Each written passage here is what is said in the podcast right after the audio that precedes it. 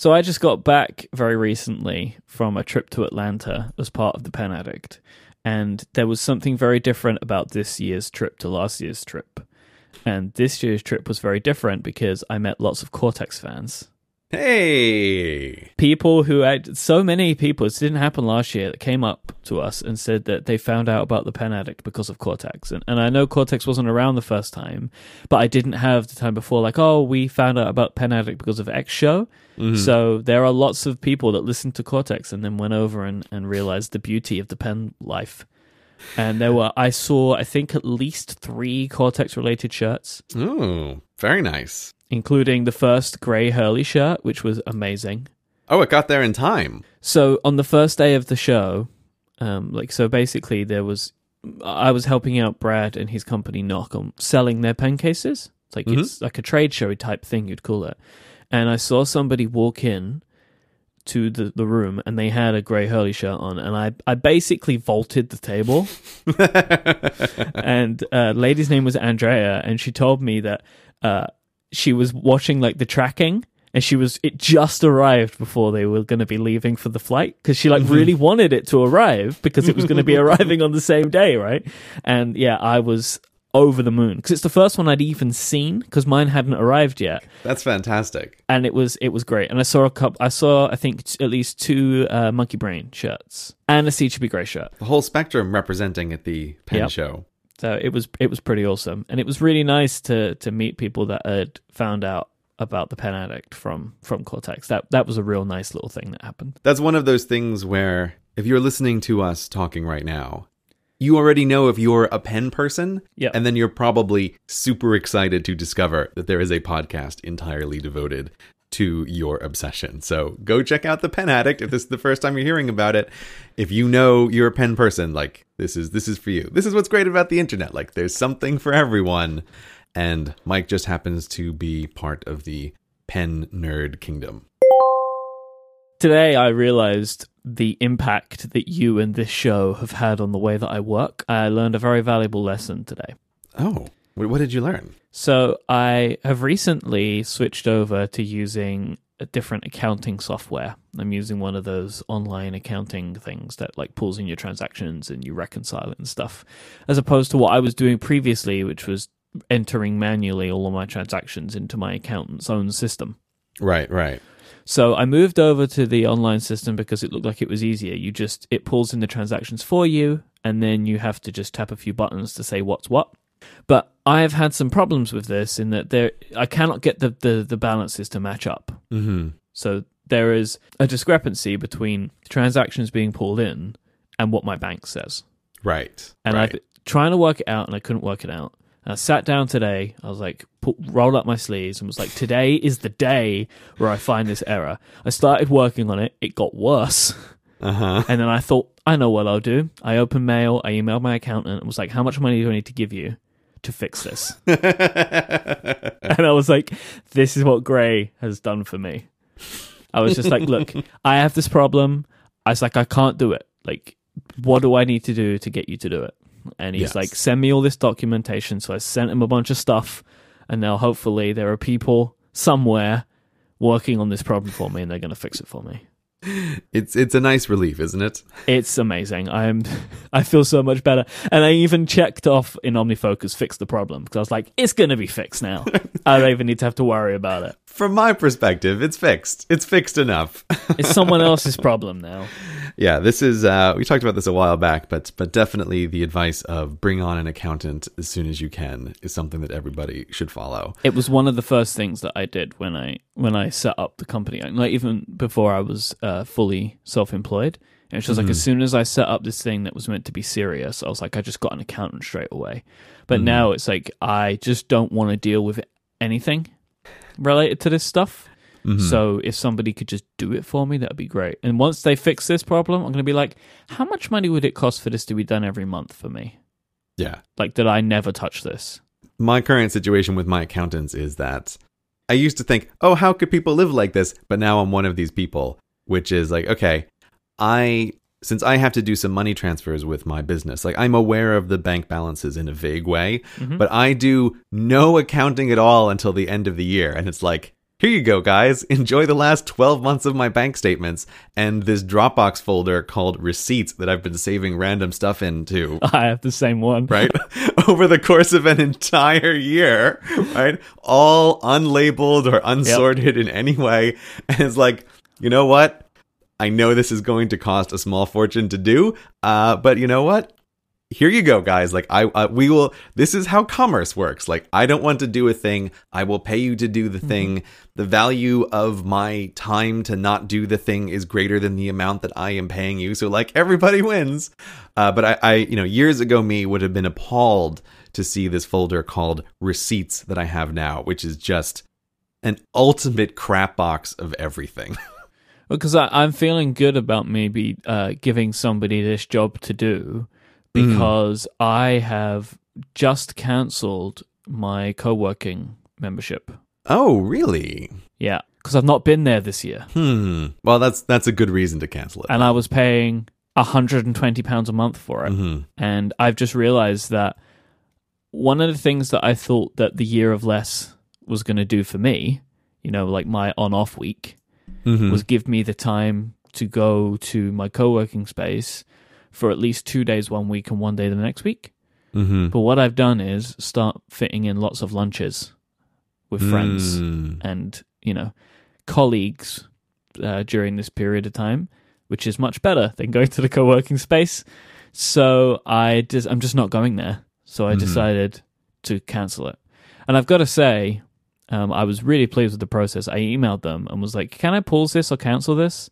And then it was just cancelled immediately and I was like, "That's how you do it. Don't don't make me jump through hoops." Yeah, you know, just just cancel the membership, and and I said to him, "Thank you for doing this. Like, if I and I mean this, like, if I w- ever want this again, I'm going back to them now because they just didn't cause me hassle." Mm-hmm. So I was very happy about that. So it was a great space, and I loved it, and it was really good, and it's very flexible. But if you're not going there, then what am I spending the money on? Yeah, then then that's just a just a business expense for yeah. absolutely no purpose. That's no good. And there are so many places around the areas that I was in that if I really wanted to just go away and work for a day, I could find somewhere. Like I could just go to a coffee shop. Like it wouldn't be an issue. Yeah. Jumping back for a second though, when, mm-hmm. when did you officially sign up for the year of less? You just you just threw that out real casually, like you've always been on board with this too. But I, I don't remember yeah. any point where you were officially signing up for the year of less as well. Well, I mean, in our year of less discussions, I've ah, been mentioning okay. my on-off week, right? Mm-hmm. So for me, that is actually part of the year of less, which is ah, I okay. found two days every two weeks that were completely open. Mm-hmm. Um, and I've been filling them with things that I'm finding fun to do. Even like other little podcast things, but they're fun things, not work things. Mm-hmm. So it's been good, and I've been enjoying that. Oh, well, I'm, I'm very glad to hear that, Myke.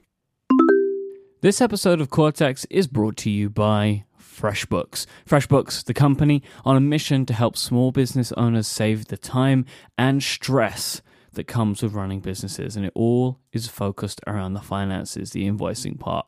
Let me tell you a story. So, as we record this, last Friday was the end of the month, and the end of the month means lots of invoices need to be sent. So, I sat down on Friday, as I always do, and I opened up FreshBooks, and I opened up our spreadsheets, and I went to town. And in 15 minutes, I had like 30 invoices sent out. It was super, super simple for me to do this. It takes just 30 seconds to create and send an invoice with FreshBooks. What I really love is all of the information that you've used before is saved in there. All of your clients are saved in there, so it's easy to get to them. All of the line items that you've created are saved in there with the default pricing and stuff. So it makes it just a couple of taps to get an invoice sent out all of the activities tracked so you know when people have looked at them. You can send out late payment reminders as well if you like. And because you're a FreshBooks customer, you'll be paid faster. FreshBooks customers get paid five days faster on average when compared to their competition. With FreshBooks, you'll be able to integrate with loads of your favorite services. You'll be able to track all of your time to help you send out better invoices if you're a time tracking person. They have fantastic support. They have the ability for you to track all of your receipts. It is super simple, and I couldn't recommend it enough. The best thing for you to go and do is just try it for yourself. It's super simple to get started. You don't need to be a numbers person. And FreshBooks are offering a 30 day free trial to listeners of this show with no credit card required. You can just go to freshbooks.com slash cortex to sign up and claim your 30 days of unrestricted use. You'll be able to send better invoices quicker. And please enter Cortex in the How You Heard About Us section so FreshBooks knows that you came from this show. Trust me, go check them out. Go to freshbooks.com slash Cortex. Thank you so much to FreshBooks for their support of this show and Relay FM. All right, so let's have an update on Grey hiring. Mm. So the last time we spoke, I think it was very much left in a I'm going to change my life and I'm going to hire someone. Is that is that how we left it? I, I don't think that's how I would have phrased anything. That It was kind of like like that. I, don't didn't get so. any CVs, which I was very surprised about. I didn't get any. Uh-huh. Well, my assistant sent me a message like, "Why the hell am I all of a sudden getting all of these CVs from animators? The system works. they don't come to me. that was my thought as well. It's like, actually, this is great. Like, Cortex listeners are responsible listeners. Like, they're using the public contact form on my website. They're not bothering Myke. It's not a joke, right? Like, Yeah, I would like to thank everyone that realized there was no point in sending it to me because there really wasn't any point because I wouldn't have done anything with it. I would have just read your CV, and you don't want me doing that. like Right. I would have just read it and, and looked at it and thought about it. Sending it to Grey's assistant was the best move. Yes, and I would like to thank everyone who sent in their job application. I have looked at none of them. Yep, Uh, because the system is not set up yet. You weren't really supposed to reach out yet. Like I wasn't, I wasn't ready for you yet. And we will. Uh, I say bravo to everyone that did. Seize the day. Uh, I mean that. I'm not even making a joke. Like, if I was in that position of wanting to do this kind of thing and heard this, you would have gotten my CV. Mm-hmm. Because why not? You're either mm-hmm. going to look at it or you're just going to bin it. And then when you eventually put out the process of hiring, you can apply again. Seize the mm-hmm. day, Grey. Seize the Grey. no, No, I don't even know why I said that. I, I reject that statement. there will be no seizing of the gray. I do not like this. I've seized the Grey. I do not like this one bit. No. All right. So what's going on then? How how is how has this process uh, progressed? Okay. So here here is here is the thing, listener. We're we're going to talk a little bit about what I have been up to. Uh, I've been preparing a little bit for this Cortex episode, which I usually just leave in the hands of Myke. I'm like, oh, Myke, just figure something out, and I'll show up and talk about it. Uh, but this time, I was like, oh, I think I actually need to try to organize what I've been up to, uh, so that I have something to show Myke, and so that we can talk about it. But this conversation, I think, is necessarily going to be uh, partly mixed in with a kind of mini Cortex book club, uh, which relates to a book called Who? Uh, the A Method for Hiring by. Geoff Smart. Listeners, Mi- Myke just made a sad sound. Uh, I s- started reading this book, I don't know, like a week ago, and I messaged Myke and said, Oh, hey, Mike, you might want to read this. Maybe this will be like a little Cortex book club because I'm going to go through this book over the next uh, few days and, and relate it to what I am working on. And Myke and I have not discussed it at all since that point, other than the fact that I know Myke has read it, and I think that sound is uh, is not favorable from Myke. Where do you find these fing things? Where do they come from? This is a nightmare of a book. This thing was horrific. Um, the place I find these is I have an enormous text file called Books to Read that I make a little note about why they were entered in on the list at some point. And so at some stage past me wrote down who book and then in brackets related to hiring. And I have no idea why or when past me wrote this down. I just knew whenever I would review that list of like, oh, someday if future me ever needs it, past me has written down a book about hiring. And so since that was just there last week when I was getting serious to think about trying to bring more people on board, I thought, oh, past me wrote this thing down, so I'm going to read it. So the answer is I have no idea really where it came from, other than I just have a list of books, some of which have notes to future me about when they might be useful to read. So these who knows where book mm-hmm. recommendations come from? They just appear, Mike. I didn't like this one at all. At least it was short. It was like four and a half hours. Yes, it, it, it was a it was a business book that was very short. I read it over the space of an hour on a Saturday, and then I took a flight to and back from the continent, and I finished it in that time. So I think it was like hmm. three hours in total to read. It's very short, which is a virtue in the business book world. But I bring this up now simply because I think this book is going to be kind of mixed in with what has been going on. So this is for the listeners a sort of Cortex business book club. Yeah, there was a book that was read. I, I just want to say about my, my hate of this book. Like, I, I also expressed many bad feelings for E Myth, but E Myth was entertaining in its terribleness. Mm-hmm. This book was just boring and terrible, which is a worse mix. I really didn't like this one. Can I just say, like, while we're talking about the book, one of the things that I found the most egregious about this audiobook? Mm-hmm. There are sometimes there are, there are three instances in the book where the narrator of the book uh, reads a quote from someone. Mm-hmm. There are two where he reads quotes from people that are English, Mm-hmm. and he is an American guy, and he puts on English accents when he reads the quotes. oh, it's a bad decision, dude. Don't do that. And there was also a quote from a Colombian person. And he puts on a hey gringo type accent. And it is so bad. I don't know why he does it. It just doesn't make sense to me why he does it. Like, I can't think any reason why you would need to put on an accent. I feel like he couldn't help it, right? Like, it just started. Is the narrator of the book also the author of the book? I feel like the answer has to be yes after you have described this to me. No, actually, it was narrated by somebody else, Patrick Oh, okay. Lawlor. I don't know why they hired him or let him do whatever it was he thought he was a good idea to do, but he did it anyway. I mean, I, thinking about it for a second, I would expect that if it was a novel, like if you're reading a novel and a character has an accent, I would expect the narrator to put on that accent. But it seems it seems almost inappropriate in a business book. It's Pointless because he doesn't put on different character. regional American accents when he reads quotes from from American people. He Uh-huh. just does it with the English person and the Colombian person. Fantastic. Fantastic.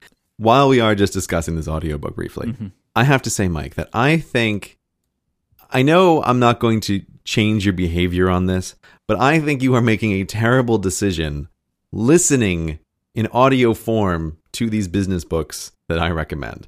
Because I think a key way to survive the kind of writing that you find in most business books, while also extracting the value to be had in them, comes from learning how to get through them very quickly.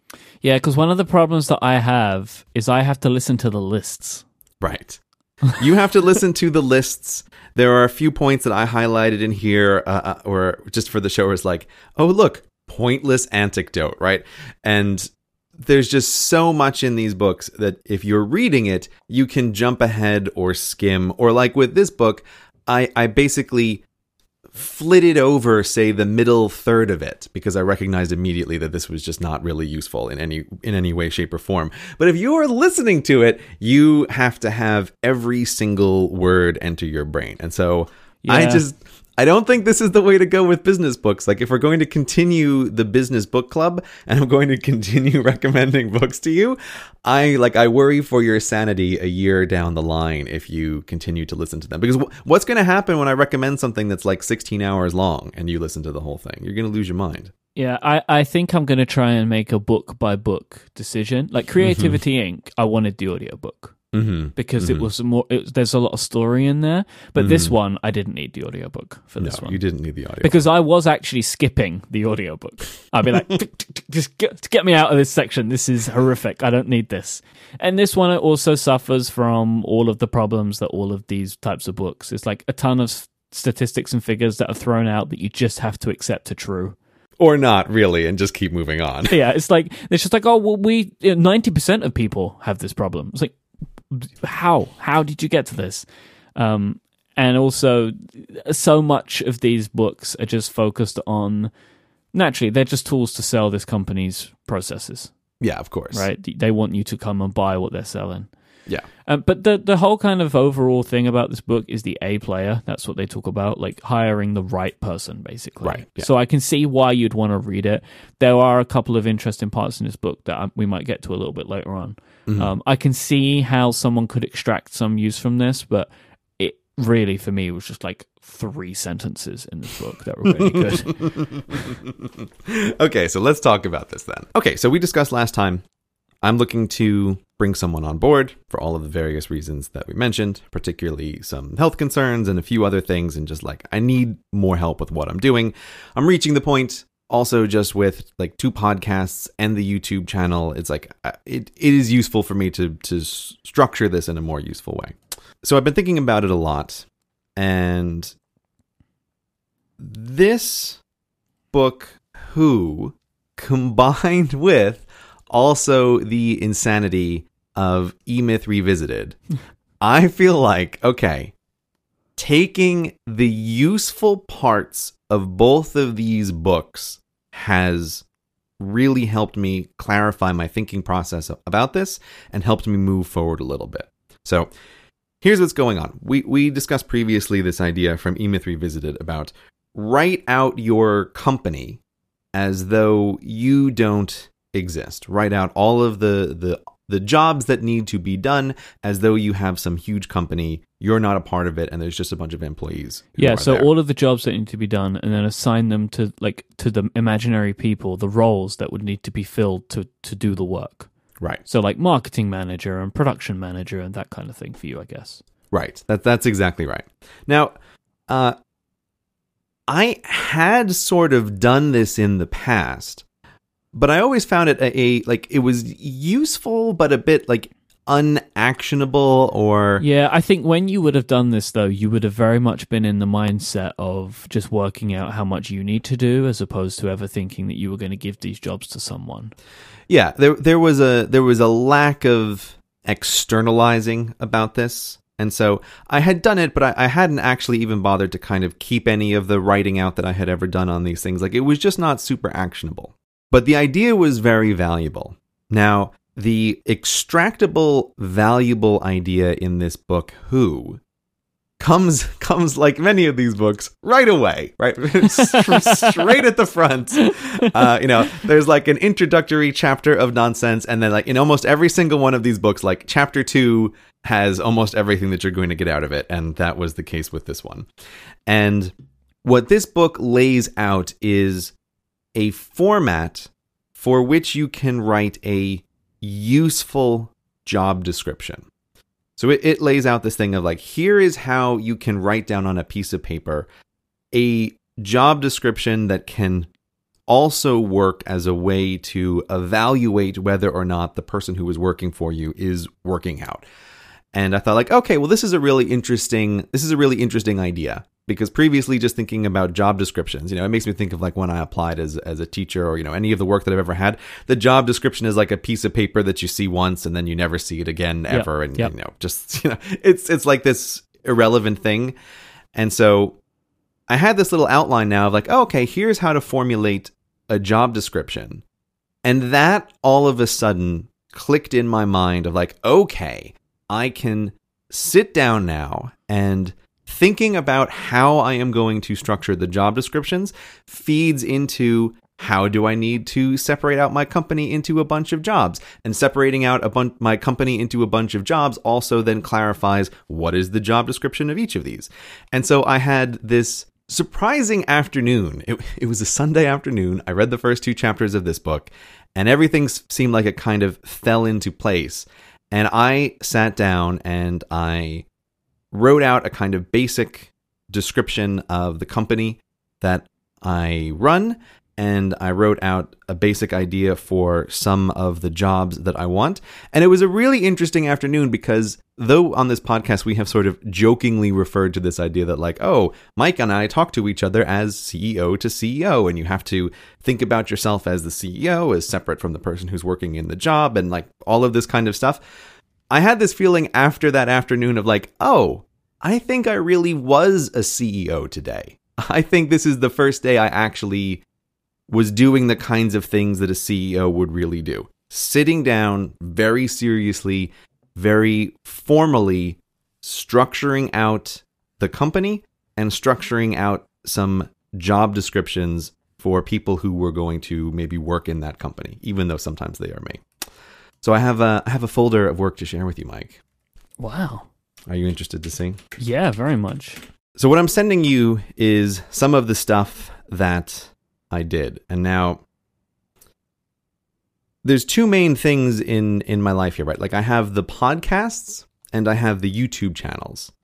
And I have since we last spoke made some progress towards helping out with the podcast, particularly the Hello Internet podcast. And I am going to credit it in no small part to like thinking about this in a very formal way. So I actually wrote out the the podcast as though it was a kind of separate company that produces the work that I am doing. So if you take a look, you'll see I actually have a little kind of mind map flowchart Mhm. of what the Hello Internet company looks like with various jobs to be done. So what I was thinking is I have these two areas of my life, one of which is like the dominant big one, which is the YouTube videos. Like that is the much harder, much more difficult problem for me to solve, which we will get to. But there is an easier problem which relates to bringing on some help with the Hello Internet podcast because I do a bunch of edits on the Hello Internet podcast. There's like a ton of back end work that happens with that podcast. And so I kind of thought like, okay, uh, let me try to start with Hello Internet first so that if I do anything dumb or if I make any mistakes with this or like just it's an easier conceptual problem to bring on someone to help with Hello Internet. And also, quite frankly, it's lower stakes. Like if something goes terribly wrong with Hello Internet, I would much rather have that happen than have something go terribly wrong with the video production. Like I can ultimately kind of fix the Hello Internet problem much more easier than I could the the YouTube problem. But like you know, for example, if something happens in the audio, it can be repaired, and it would just you know people can get the new version. Right. But that's not what happens in YouTube. You know, you've spoken about this on Hello Internet in the past, I believe. Once the video is up, that's it. Like Yeah. there's nothing you can do. Yeah, there's nothing I can do, and and also like so, if something gets uploaded, you know, it's going out to literally millions of people. Maybe Uh-huh. like it's a bigger scale mistake. Yeah, it's bigger scale problem for sure. Right. It's a, it's a way bigger scale problem if something is dumb or something just doesn't work out right or anything. So I, I wrote this out and uh, I was thinking about how in my process, like what, like what is my role here? And the thing that I, I kind of settled on is I'm trying to think of myself as like the audio director for the podcast hmm in some sense. Of like okay i can work with other people who help produce this. And so uh, i wanted to bring someone on who would help with parts of the process of making a hello internet podcast. So prior to this the structure was basically i did three cuts of the podcast the first cut was for content to just remove all kinds of boring stuff that doesn't that shouldn't go in the final show. Uh, like you know, we record just a ton of stuff, and and not all of it always makes it in. I would do a second super intense cut of like tightening everything as much as possible, trying to remove gaps, trying to clean up little audio mistakes, uh, just doing a ton and ton of little edits there. And then I would do a final listen through and building of show notes. Like I was doing kind of three runs. And so structuring this and thinking it through, I realized, okay, I can bring on someone to help with that middle edit of the podcast. That someone can help me with that because it's a huge amount of work and it also doesn't necessarily have the same quality of like, well, we talked about a thing and we don't want it in the final show and like it's our decision just to cut that. Like that is a decision that ultimately I have to be making that like cannot be delegated to somebody else but the middle section totally can be delegated to somebody else. But for the moment since since I'm all new to this right I'm uh, this is I'm very unused to bringing people on. The idea is that I'm just going to be listening to the work that has been done in the second cut and giving any feedback as is necessary. and that kind of mirrors our working relationship, which is like me and you have spoken about this, and and we both feel that we're getting closer to the point where you don't need to to have an edit run on the show. Right. And I think we're there yet because you know I'm still tweaking things in a way that I think makes sense for both of us, but. I think we're both understanding our process a lot more, and I think we're getting to the point where you wouldn't have to do it if you didn't want to. Yes. Well, I was going to say, Mike, that you are the very person who has given me confidence that this kind of thing can even happen. Success. Because precisely this, because when we when we first started with the show, you would hand me back an episode and I would add quite a lot of cuts to it. Uh, I think that's fair to say. Like the first Yeah. few ones, uh, I I was like, mm, I'm I'm gonna take out a whole lot more than than has been done the first time. And and over time, working together, the two of us, we are now at the stage where I find myself when I'm doing the final listen through of Cortex, not changing a lot, or even some of the changes that I make. I I, I think. Are they that significant? I'm not sure that they are. So, yeah, like I'll do them because I'd prefer it, but if it went out this way, like whatever. Yeah, it would it Yeah. would be fine. It wouldn't be any disaster. Us doing Cortex together has been an interesting learning experience for me in this like let's go back and forth with another person and like we can Yeah. talk to each other about what do we want as a thing. And like, so I think that's part of why, if you if you allow Hmm. me to put words in your mouth, there isn't a Cortex chart because we have always had a different kind of working relationship than I guess you've had in some of your other works, right? Oh yeah, yeah. And on the Cortex one, I'm just the talent, right? Yeah, you I- are. yeah, I just, just roll in with your scrape back hair and your sunglasses, and you're just ready to roll. You know. yeah. You know, sometimes you have to knock on the trailer door to, to get me to come out at the right time to do the recording. Mr. Grey, we're ready for you now. Yeah, it's, most of it is just out of my hands. I just show up, Uh-huh. There's show notes. Oh, look at this. Isn't that nice? Okay, I'll read my lines and then I'll go back. Um, but yeah, so doing this with you over over this time has let me feel like okay, I can I can take what has happened to with Cortex and like scale it up to the next level with this thing that is now much more my responsibility than than Cortex is.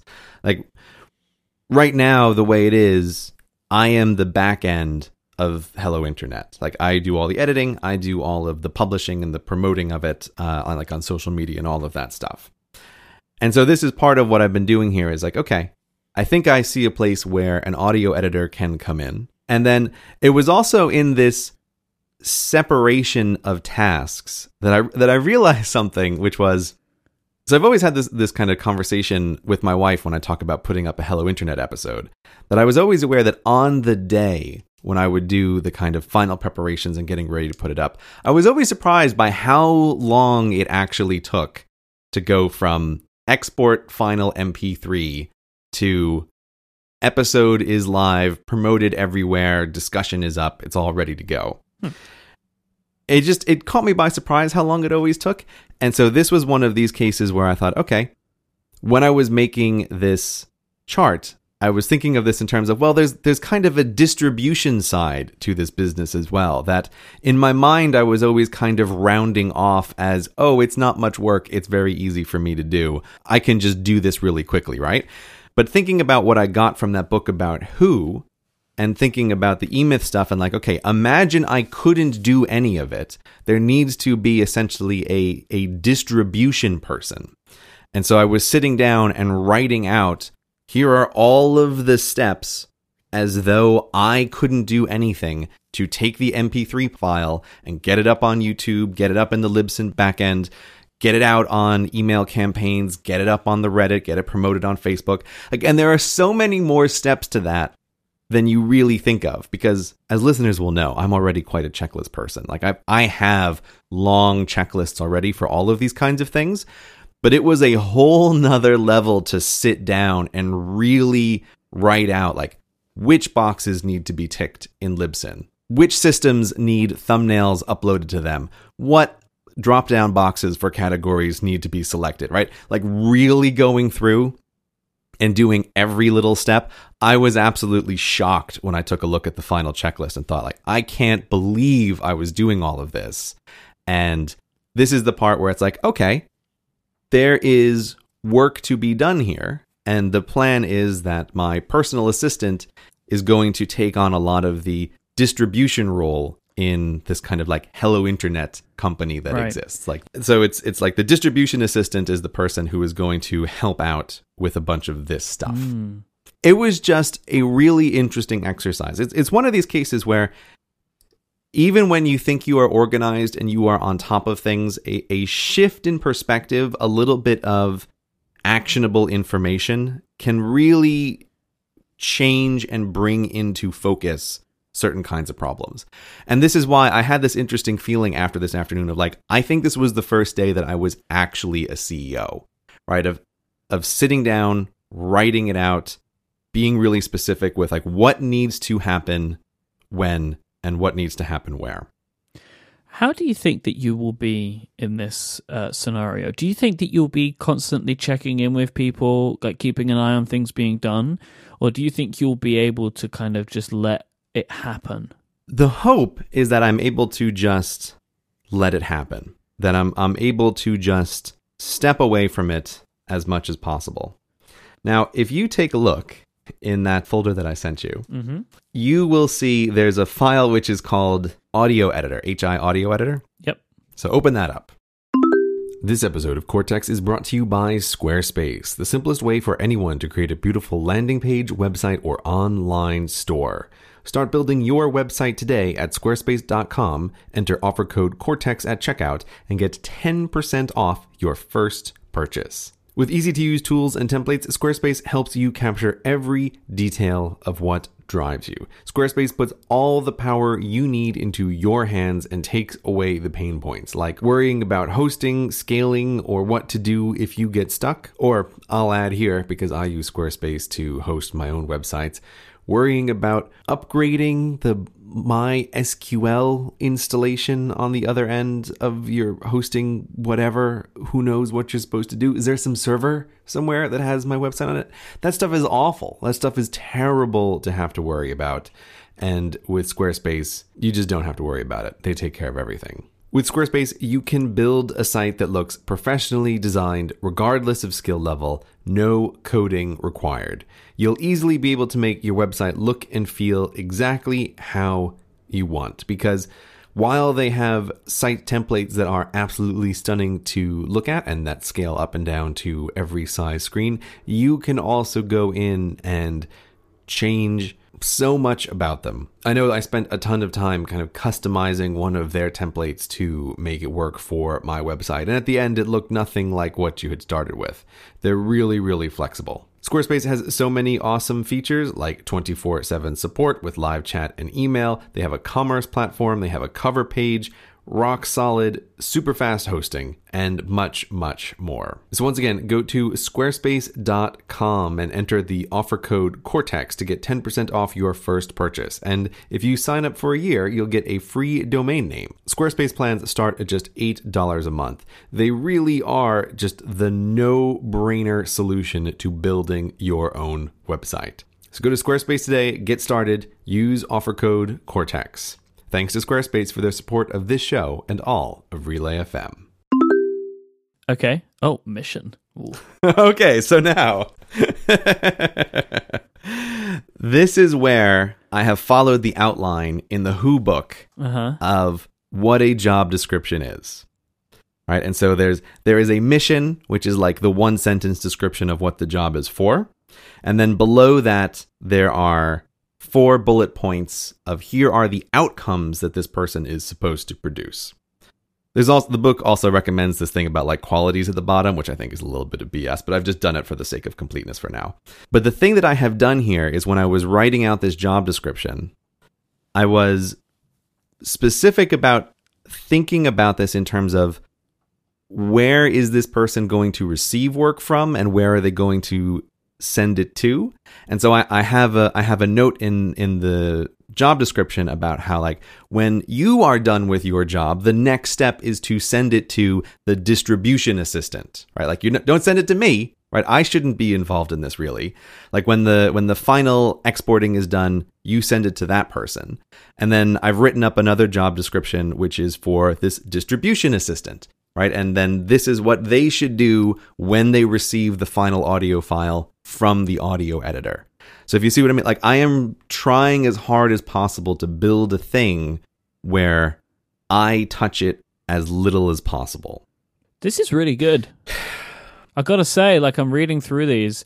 I mean, you know, I, I won't spill the beans on it all because I'm assuming that this is to be kept private for the time being. yeah Um, but th- there's a lot of things in here about like you know making sure that the show is is is kind of kept true to its point, you know, to be like Mhm. a, a conversation between friends. And basically, the idea for the audio editor is to just tighten it up, right? Take Mhm. out the ums, take out the ers, and and basically just master the show to make it uh, basically how it needs to be before it goes out the door. Yeah, and then the idea as well is that for now I am doing this third edit, but that they can also do the final round of like, okay, I'm going to send you the ads, and then mm-hmm. this stuff can just be plopped in of like, okay, bleeps and bloops, they go in at the appropriate spots. Here's the opening theme. Like, there's a whole other extra level of little stuff that I don't really need to do. Like, I can have somebody else do it. But again, it was just so interesting realizing how much stuff my brain had filed under the category of not very much or like even in my own checklists you know i would i would have a line item which was like add transition sounds and export final version. I was like well actually that's quite a lot of steps you know for for the final part of the podcast like when you think about it like what is actually involved here how long does this actually take And also, if you're like me, the checking that you didn't ruin anything by adding Right. those, right yeah yeah which is the longest part. right. There's a, yeah, it, it's so easy to mess up at the last mile. You're like, uh-huh. oh, I've definitely done that with the podcast sometimes. They're like, oh, I'm just going to add this one quick thing. And then the, the people who listened right at the beginning send you a message like, you know, there's a 10 minute section where the where there's like a fade in and fade out over the audio. It's like, oh no, I didn't. Whoops! Right, let, let me quickly change that as, as quickly as I can. Um, so this this is all my structure so far with again the smaller of my two projects trying to sit down and formalize and systematize how this works and and again it is really interesting that even though this who book uh, as listeners might have gathered from our initial description of it has a lot of just garbage in it i found the structure of this outline of how do you write a job description this for me was somehow like the missing piece hmm that I needed to have in my brain about how do I make the org chart actionable? How do I make this really serious and how do I how do I really think this through? This is part of what I have been up to. And I have taken on someone who is helping with the second edit. And we are recording this episode on a Thursday and Friday tomorrow if everything goes right should be the first test of this little system of I have had an audio editor help me with two parts and also the first test of having my assistant act as the distribution assistant and do a lot of the public facing uh, sharing of it and uploading to the backend systems and all of that kind of stuff. So it hasn't happened yet. Like the trigger hasn't been fully pulled, but I am interested to see how this goes as the first run of a thing where I am trying to remove myself as much as possible. The distribution assistant, that job had already been filled by someone you were already working with, right? Um, you just basically gave more tasks to your personal assistant who you'd vetted and worked with for years at this point. Exactly, right? Like I wasn't bringing on anybody new there. but you did bring on somebody new for the audio editing and it's Right. interesting because the the way that this person came to you is is also brought up in the who book when they're talking about finding people to hire one of the things they say is who do the people that you work with recommend Exactly. and this person came to you from a recommendation from me Exactly. we were we were talking about this. I, I was discussing how I wanted to bring someone on to help Hello Internet. This is before I came across the Who book, and we were just kind of chatting. And you literally said to me, "Oh, I, I think I might know exactly who you need." Yep. Like, great.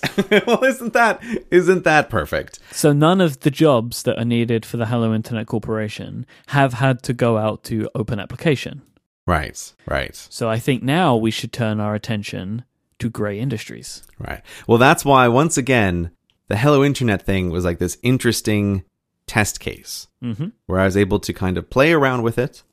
Uh, so far, things are going well, but there is a very difficult thing that hasn't happened yet, and that's the like the next stage of of scaling it up to the CGP Grey YouTube channel. It's when you go to the big leagues.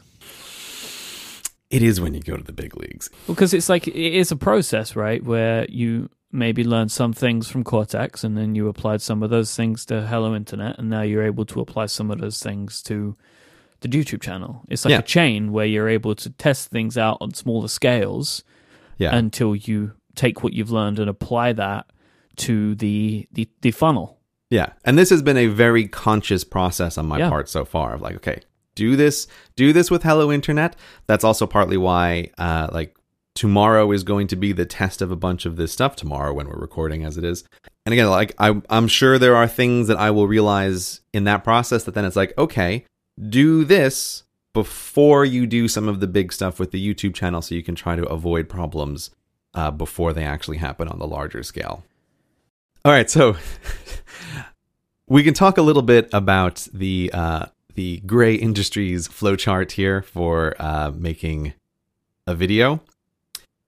And this was really interesting to break it out because we talked about this a little bit last time, but it was very different sitting down. And so I have I have my company listed out, and then I am head of production of this company, and then I was trying to divide that down into like what are all the possible roles? And again kind of thinking like when we read creativity inc where they talk about you know this is the director and they're working with these these teams i was trying to think about okay what are all of the various roles that go into producing a video and mm-hmm. imagining myself as like if i could only be the producer of this thing what are all the roles i need to hire? And, and it's and it's just fun it's fun to kind of see it all written out where it's like okay there needs to be a researcher, there needs to be a writer, there needs to be an editor, there's an illustrator, there's an animator, which are two separate jobs like we talked about last time. There's voice recording, there's audio editing, and there's music production. And again, it was interesting to do this and realize like, oh god, I used to do all of this, you know, with the with the exception of the music. I used to do all of this on my own. So it's weird to think about how I used to fill all of these roles with the exception of music. And now thinking about, okay, imagining these as individual jobs. Some of them I am still going to do. Obviously, the writing and editing I am still going to do. Obviously, the voice recording I'm still going to do. But now looking at it and thinking, okay, what is going to happen with the illustrator animator slot? And just like with Hello Internet, trying to formalize my thinking in a way of writing out a job description a little bit to think about what what is going to happen here like what what what needs to occur so i had an idea which i still haven't decided if this is like a brilliant idea or if this is a hmm. terrible idea Great. Okay. so I'm thinking about okay, I need to bring on illustrator animator role, right? How do I need to do this? What I ended up doing was I ended up thinking, huh, I'm going to write a little script, something that's brief. It's like 250 words that is an announcement of the job and also the job application. So I wrote a little super mini thing that's like Oh, this is so 250 words long I love it. yes, I can see where you're going with this. and the application is to animate the job application. Yes. If you look in that folder that I gave you, there is a folder which is called animation application. Uh huh. And now I'll keep in mind that at this stage it is still very rough. There's some things in there that I, I won't be having in the final one probably. But I was just writing it out to think about like, okay, how long is this going to be? What's it going to look like? And this is my way of trying to solve a fundamental problem because what I'm looking for is like is a person who can reproduce my style. And ideally if I can, I want to find one person who can do both the asset creation, both the illustration and who can also do the animation. Yep. Now, normally I would think that was a pretty high bar because those are two totally unrelated fields. But since my art style is so ridiculously simple, I think that I could get lucky and find someone who can do both of them. But I am open to the idea that, like, if this first round doesn't work, I might have to back up and say, okay, instead of looking for one person who can do both, I'm going to look for two people who can work together. So here's my my thinking. Mhm. There's no reason why you can't find one person because you're one person. It's there's going to be people, surely. I, I do I do sort of disagree with that, but I hope that you're right. I totally hope that you're right that there's one person who can do it. I like the script. It's funny. I'm, I've just like glossed over it, and there's some really funny stuff in here. yeah, um, there there is some part of me which thinks this might be a terrible idea to do it this way, but this to me though, like putting out some kind of call for work, this this is the like scary new frontier that is the thing that makes it fundamentally different. And I'm going to be pulling the trigger on this relatively soon. Hopefully, maybe the day after this episode goes out. Like, I kind of want to force myself into just going ahead and just doing this because I think I have done about as much preparation as I can reasonably expect of thinking through, like, what do I need? And uh, talking to a bunch of people. And, like, I, I'm reaching the limit of pre preparation before just seeing, like, put out an application, see what you get back take it from there. I think that's that's where this has to go next. I'm really proud of you. Aw, thanks, Myke. I am. Uh, you, you're doing it, right? You need to do this, and it's a scary, difficult, complicated thing, but you do need to do it. It's the time. It's also it's it's a funny situation to be in because I I think I would actually feel a lot better about it if I was able to offer a full time job, right? But in some sense, I am looking right now for someone who is a freelancer who can just work with me and like maybe over time that will transition into something more but i'm not in a position to be able to say like i generate enough work right now today to fill 40 hours of animation work a week every week right like i'm i'm nowhere near that and so that that's one of the things that in my mind makes this like a funny kind of thing to do it's a, it's a call for freelancers you know even more so more though than like a straight up job application. And so that's that's why I do slightly wonder like I wonder how this is going to go. But that's also why like, I just have to move forward and I just have to do this and just get it out there. Are you going to interview people? Because you can't get everything you need to know from work. Mm. there's more than just what somebody can display to you from their work. Yeah with something like this, I, I think the vast majority is the work, but there are, are these so-called soft skills, right, which Uh-huh. are things like communication, timeliness, working back and forth. You know that that kind of thing is is tricky, and it does mean there needs to be some kind of interview, a little bit. Uh, that's where the book who was way less useful than anything else, right? They have, it has at the end of it this hilarious schedule for an eight hour day of interviewing a single person. yeah i did wonder if you were going to take much of the Topgrading interview method into your consideration here i was like what is he doing like why because this is why I've actually the funny thing is the part that I skipped the most of was the creating a job description part, mm-hmm. and I listened to then the three hours of interview practice. yeah, this is this is one of these cases where there comes a moment in the book where you realize who this book is exactly written for, and and the answer is we want to sell you on our services to help you find a new CEO for your multi-million dollar company. Right? like Yeah. here's an interview process that no one in the world would go through unless there was a CEO position on the other side. Uh, so I, I found that less than helpful. Although I do have to admit, in terms of, of soft skills, again, like people skills have never been, uh, shall we say, my core competency, which makes the whole idea of trying to hire people like an interesting sociological challenge. But there there were there were some kind of little tips in the end of the book which I picked up on of like, oh, okay, that's a good idea. The funny thing is, I would think that you would need to interview people for the inverse reason. What do you mean? You need to interview people to make sure that they can cope with your lack of people skills. Well, yeah. You know what, Myke? You might have a point there. it's a reverse interview. How would you describe working with me, Myke, to the people? Working with Grey is is very interesting Uh huh. In so much as that you will have things that need to be done, but you also need to understand that they will get done on a undefined schedule that you will have to accept. So this is you working with me. Yes. Uh-huh. So I will have things that I need to be done, and I need to sometimes realize that I just have to let go of what I think is the time that it's going to get done in, mm-hmm. because it needs to fit around your schedule, which you're a lot more protective of. Mm-hmm. Also, Go ahead, Myke. It's okay. I'm trying to think of what else to say. I'm not listening. You also need to understand that your ideas may be vetoed, hmm and once they are, they are dead. You're not difficult to work with once you understand the parameters.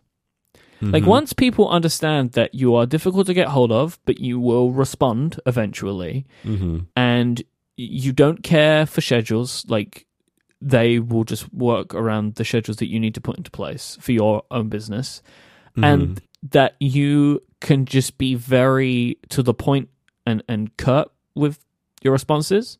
Mm. Once people can understand that, hmm then you're very reasonable to work with, I think. But you need to understand that it comes with the parameters that you that, that are those basically. And if you can't cope with that, like if you can't work that way, they can't someone can't work with you because you're not going to change that, I don't think. At least not very much, because that's just how you are.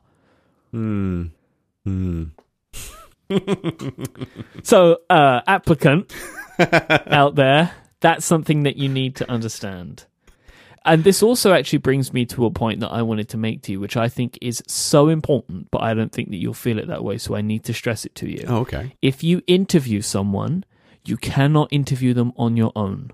You have to have somebody else observing the interview. And this comes from my own experience of hiring people, Grey. I don't know if you knew that I had this experience, but I have hired many people Mm-hmm. and I have been in the room for many other people being hired.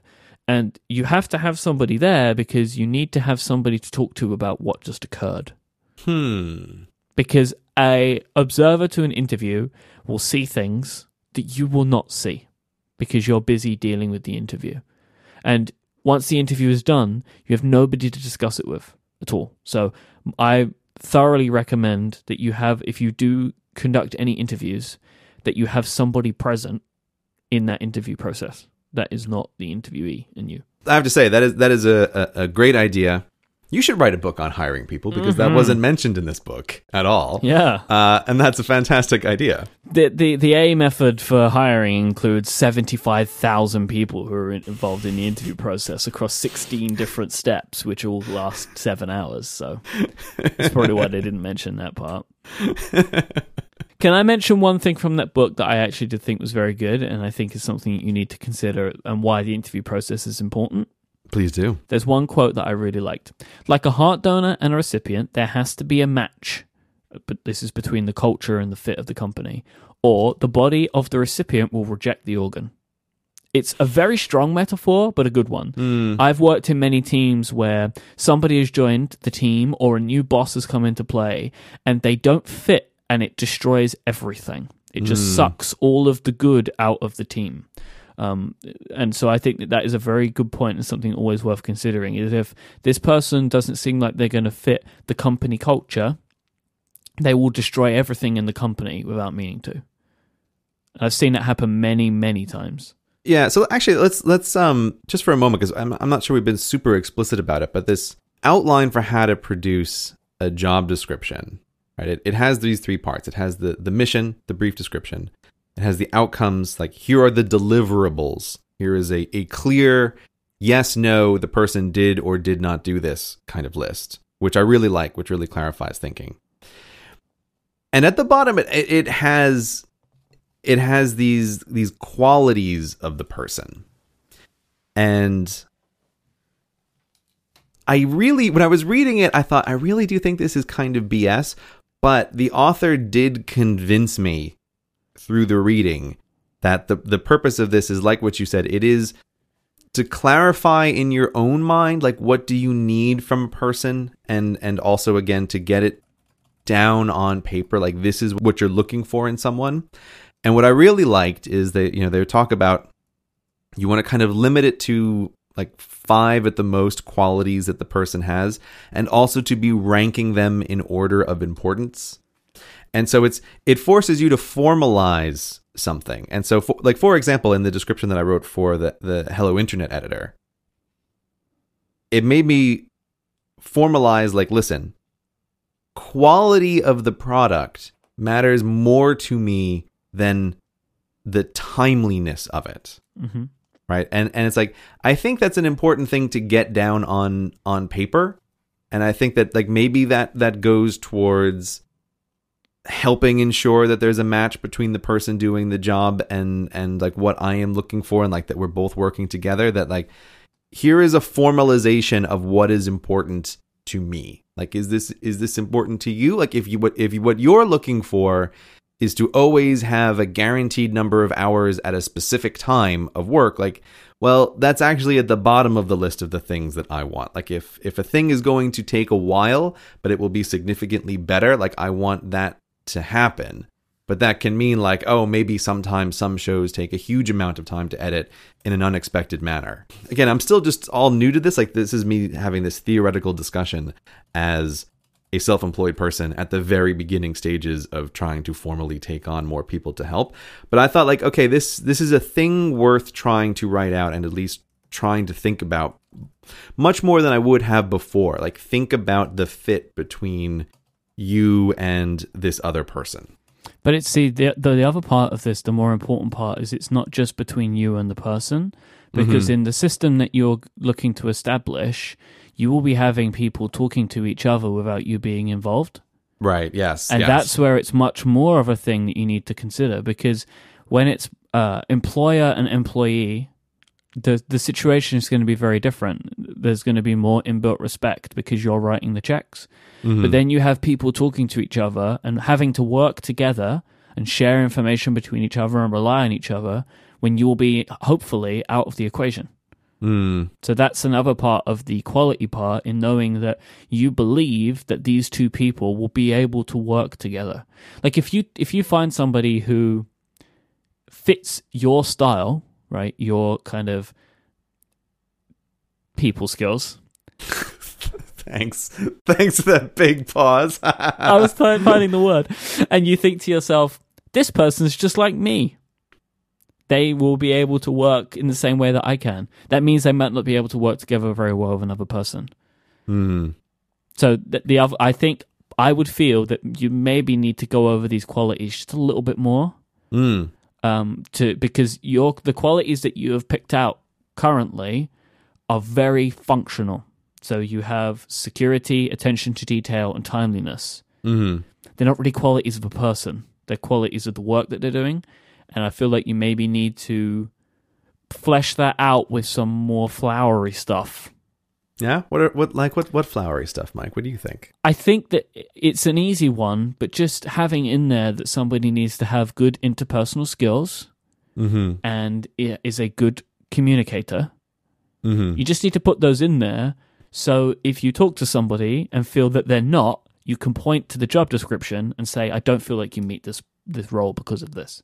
hmm Like, let's say, for example, you find somebody who has never worked with other people, has always been self employed, and works on their own stuff.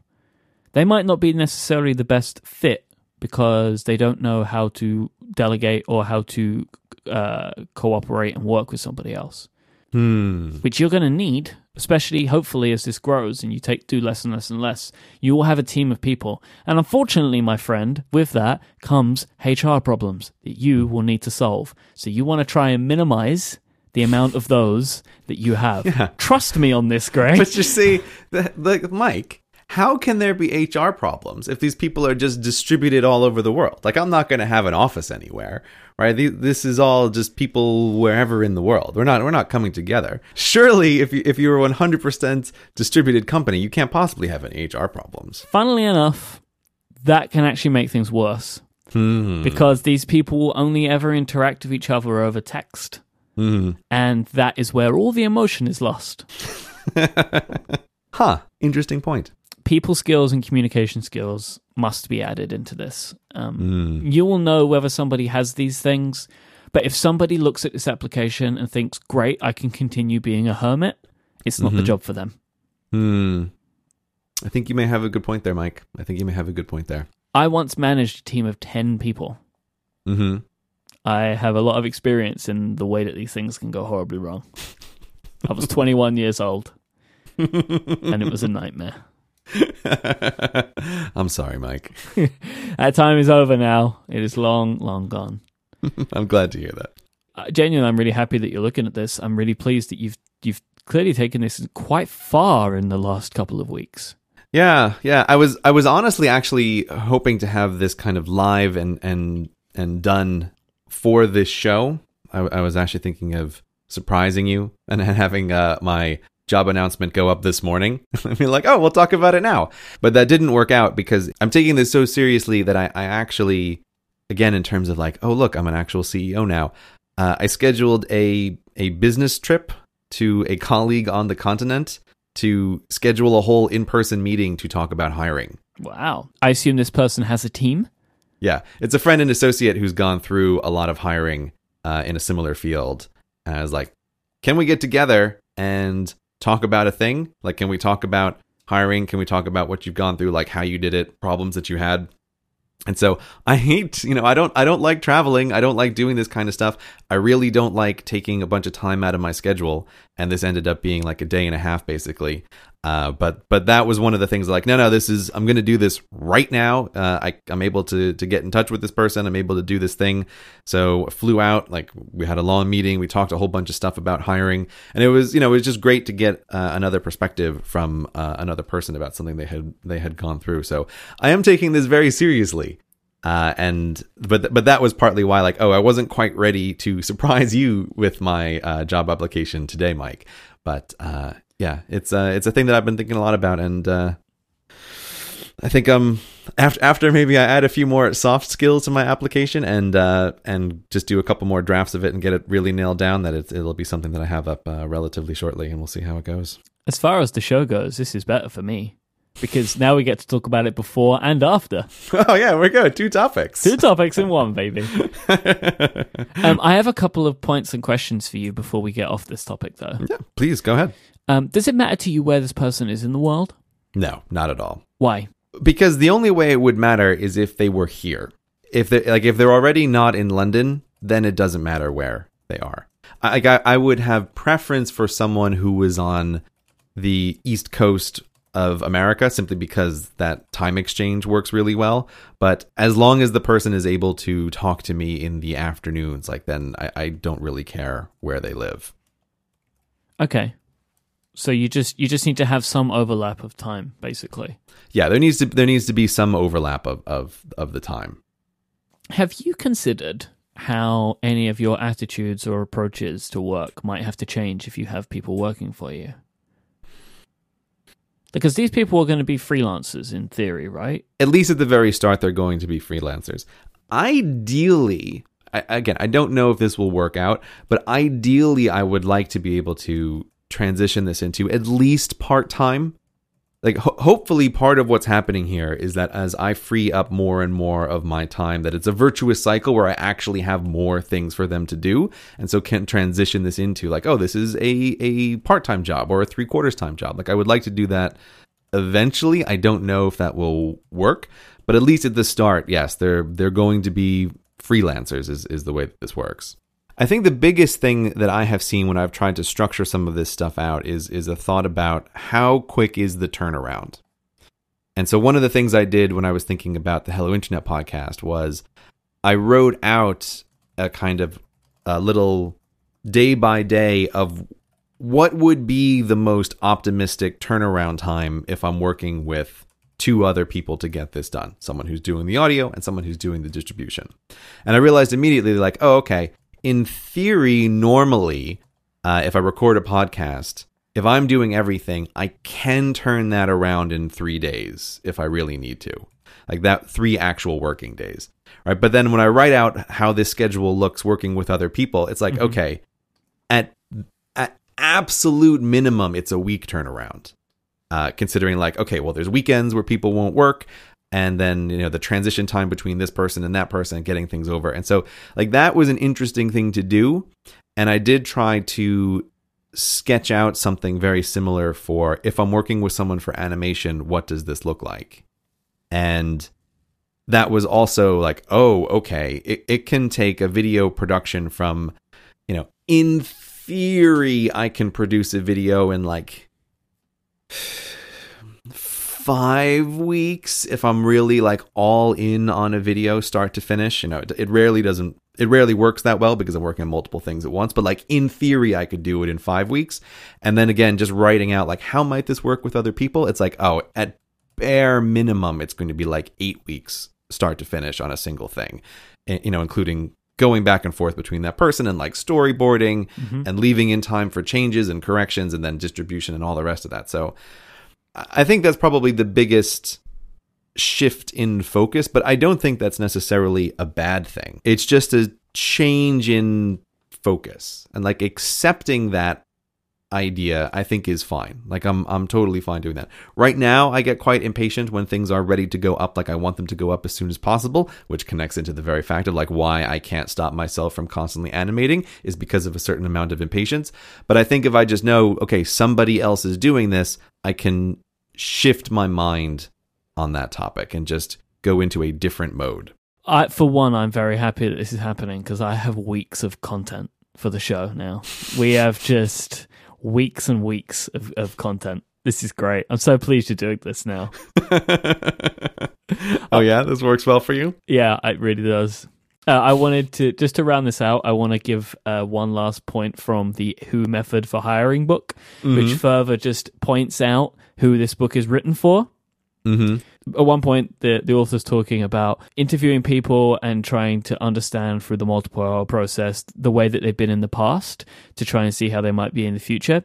And this is the quote People don't change that much. People aren't mutual funds. That's who this book is written for. People that like that joke. Everybody else just wants to vomit at that point. That reminds me of, I think, my favorite thing in getting things done which again is a book I recommend, but it has a certain kind of language problem.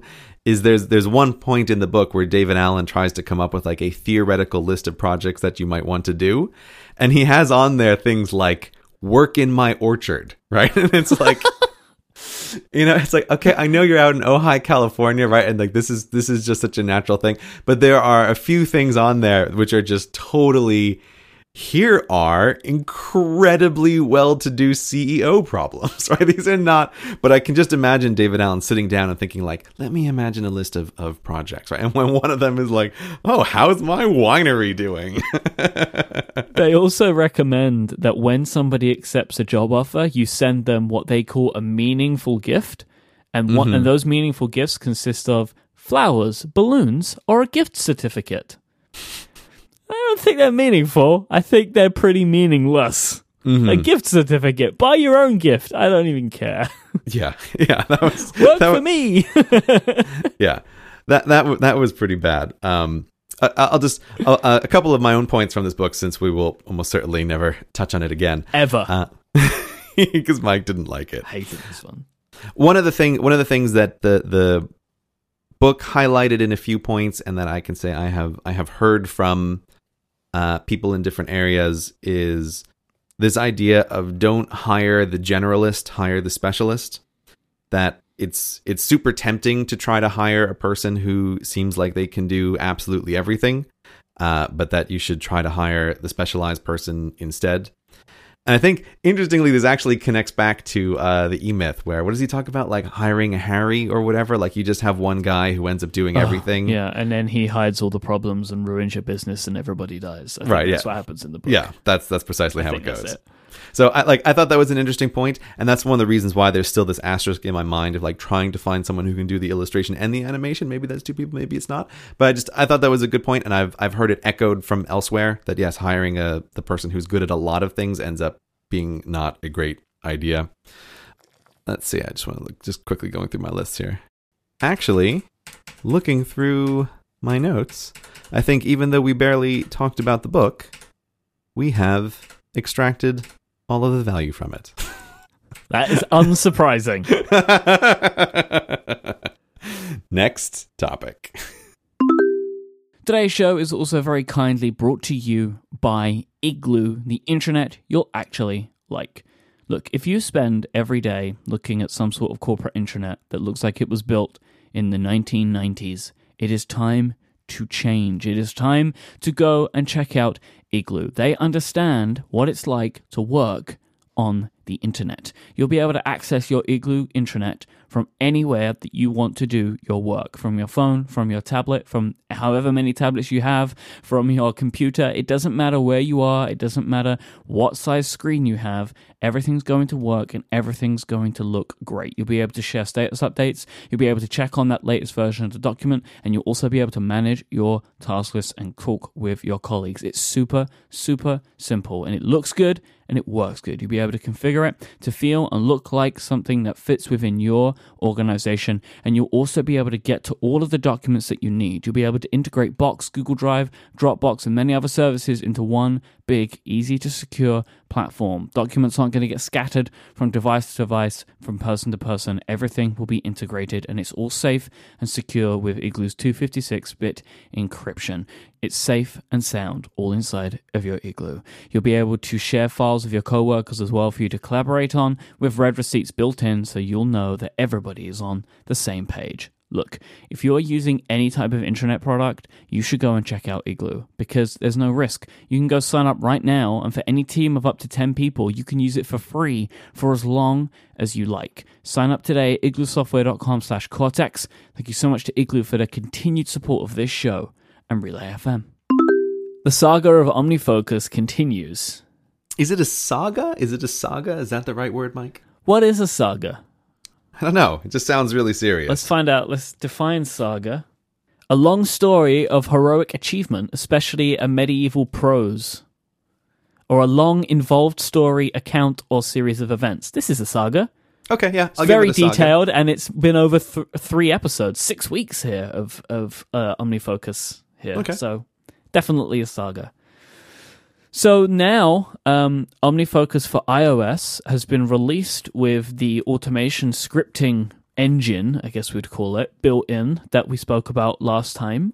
So it's now out in the world. You have also put out a video, um, which means you've now had the time to play around with this, I assume. So I, I and everybody else listening, I'm sure, is very interested to know your thoughts uh, about the OmniFocus scripting and if it's working for you or if you've even tried it. So this came at a very fortuitous time for me, which is which is actually connected to a bunch of the stuff we were talking about earlier in the show about formalizing and systematizing the business. Because I really like whenever I can do a thing that serves multiple purposes. And so while I was writing out those flowcharts of what does my business look like, and while I was writing out the job descriptions for what am I trying to hire, I was also working out at the same time, let me do in depth checklists of every stage of everything. And oh, look, this is a perfect stage time. of everything. yeah. this is a perfect time to try out OmniFocus's new scripting templating system. so I thought like this is this is this is this is just great. I love it when things serve multiple purposes. It's like, "Oh, okay. I'm trying this thing out and I'm also sort of working on the business at the same time and it serves multiple purposes and it was like having OmniFocus come out with this at the time that they did was just absolutely perfect because it was an, an in-depth reworking from the ground up of a lot of my checklists, trying it out with a new system. And the simple verdict for people who just want to know the end of this saga is that their new system is fantastic. It's it's absolutely fantastic. Oh. I have to say it is not only is it everything that I could have possibly asked for Wow. in an automation system. It is more than I would have thought to ask for. Like the, the the way that they have done this is like maximum power combined with maximum flexibility in a way that would never have occurred to me. Can you explain why?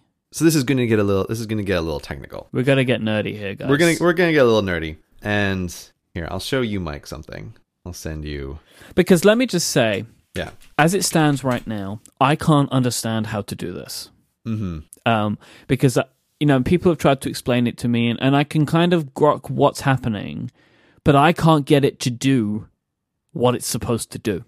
So what? But what I know is that now it's out in the world. There are going to be more tools that are coming out. There are more example scripts. I know that the workflow app guys are working on specific OmniFocus actions, and I feel that once they come out, I'll be able to really kind of do this in my own way. But as mm-hmm. it stands right now, like you've just sent me a thing, and I cannot understand how you would get to this point by looking at it. I have sent you a text file with 155 lines of the template that I made that is Hello Internet podcast from start to finish. This template references other sub templates, which are tasks for other people. So this is not the full process. Wow, there's this a lot of things in this list. Part of the process. There's like things I would never even bother checking. right? But this is why I, I wanted to test out this this whole thing. So the way they have done this is is super clever. So last time we we discussed just very briefly because I had only looked at it that OmniFocus is now working in this way so that their their templating system can understand TaskPaper. So if you um, if you do something like you copy a project in OmniFocus and go to paste it in a note, it won't just paste like the words that you have written, it pastes it out in this TaskPaper format. That makes more sense to me than writing it out. Ah, okay. Okay, so you could set up the project and then right. paste it in, and I bet once that's in there, it's a lot easier to understand. Like the thing that was so confusing to me was like imagining trying to write it out like that just didn't make sense. Yeah, so so I wanted to mention that because I think that is almost a hidden feature that uh, is super key for people who are unfamiliar with this. Now, I am comfortable enough with very basic scripting that I have written it all out. Like I, I didn't do the copy paste thing. But I think for anyone who wants to get started with this, you can do the thing of like create in OmniFocus the thing that you want to replicate, copy, paste it into a text file, and it'll spit out the format of how it's supposed to look.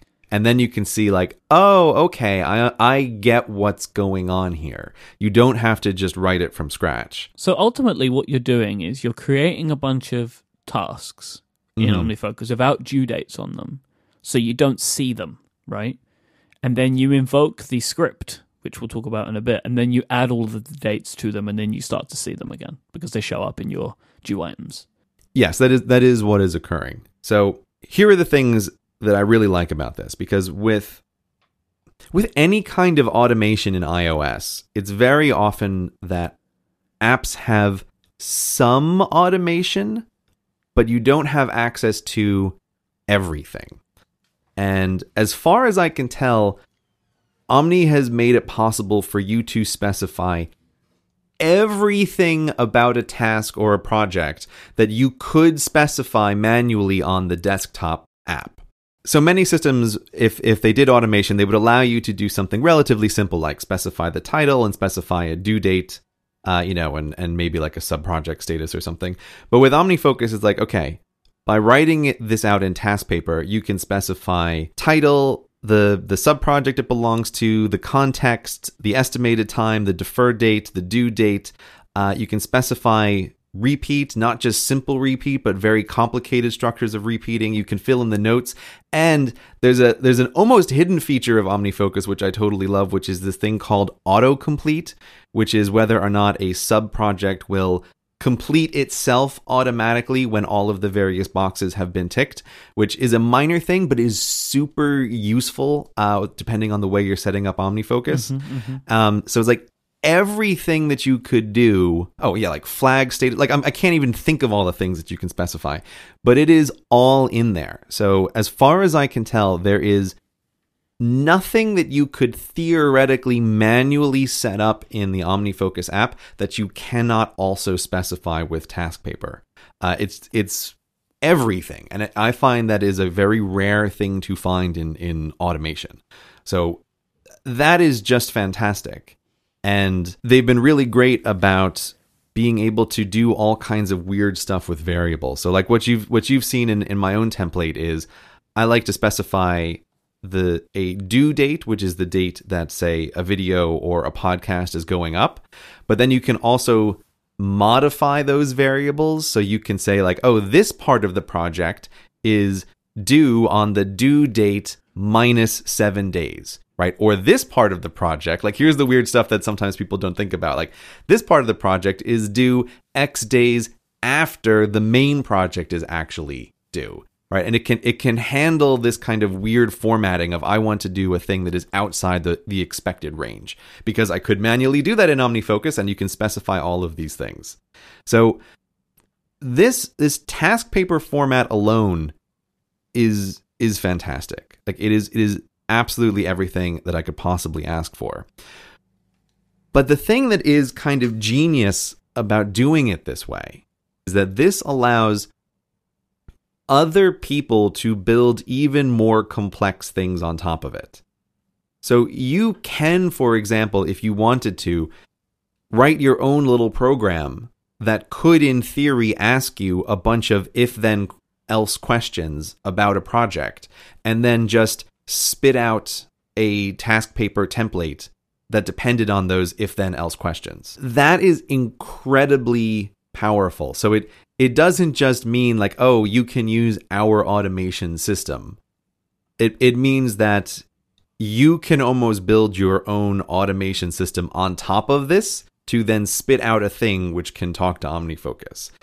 And so it's it's really interesting. And I've been talking to uh, some people who've also been playing around with this and realizing like, man, I you know I have I have complicated things, but I know other people uh, who are real computer programmers are like, oh man, I can write a thing that just auto generates all the tasks I need for the rest of the year, right? Like, okay, that is a level above even what I'm doing. And and the system can just like take that and accept that and create a project uh, that is that is built on top of this. It's it's just fantastic. It it really is. I have to say, I am I am more impressed than I had any reason to expect to be. So uh, I am I am thrilled and it couldn't have come at a better time either.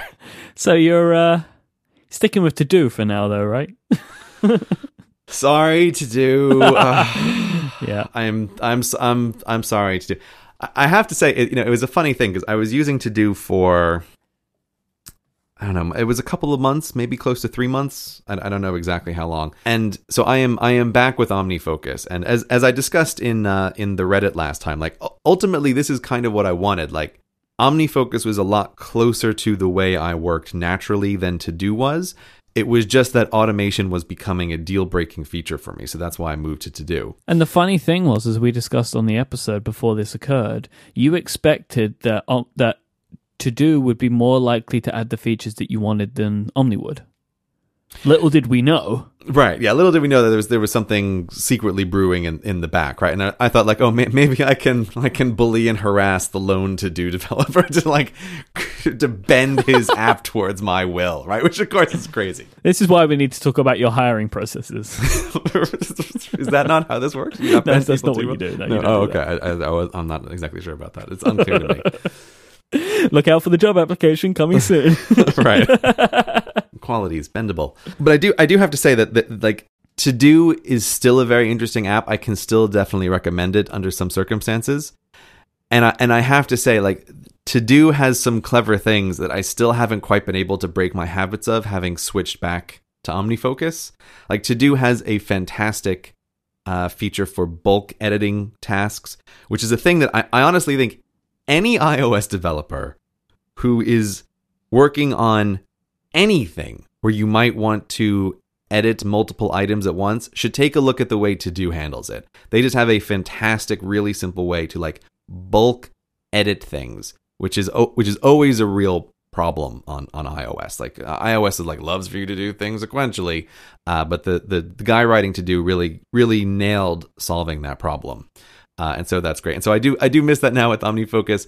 And the other thing that I really love with To Do is there's a way where you can long press on a task and it brings up a little menu of just like quick button options for what are the most likely things that you want to do with this. Do you want to defer this for a day? Do you just want to delete it? Do you want to do a couple of other things? Like I still find myself long pressing on OmniFocus tasks and thinking, "Oh, why isn't it working?" Um, I will eventually I will eventually lose those. So To Do definitely has some clever features. You know, But- there's some there's a force touch action for OmniFocus for that stuff, right? Yeah, well, well it's we'll talk about that another time, right? But it's because it's like I'm using it on the iPad and stuff, Ah, so it's it's not it's not super useful to me. But like I've I've said before, with to do apps, there's this infinite demand for them because everybody has their own picky ways of working. hmm And this is a case where I am very happy to be back with OmniFocus because their their core competency of just show me the things that are available to me right now to do that has always really suited the way that I work. And so I feel like quite naturally my mind aligns with OmniFocus the most. And so now I'm I am just super thrilled that the one deal breaking feature has has now been removed. And I can just go back to all of my normal like little little annoyances and complaints with an app like you have for absolutely anything. Um, but I'm just I'm absolutely I'm absolutely thrilled to be back. Uh, I love having an app with dark mode, especially for something I use as often as my to do manager. So yeah, it's I, I gotta say like super congratulations to the OmniFocus team. Like this is this is a really impressive way to solve a difficult problem and also give other people the ability to to build their own solutions on top of this in case they need more.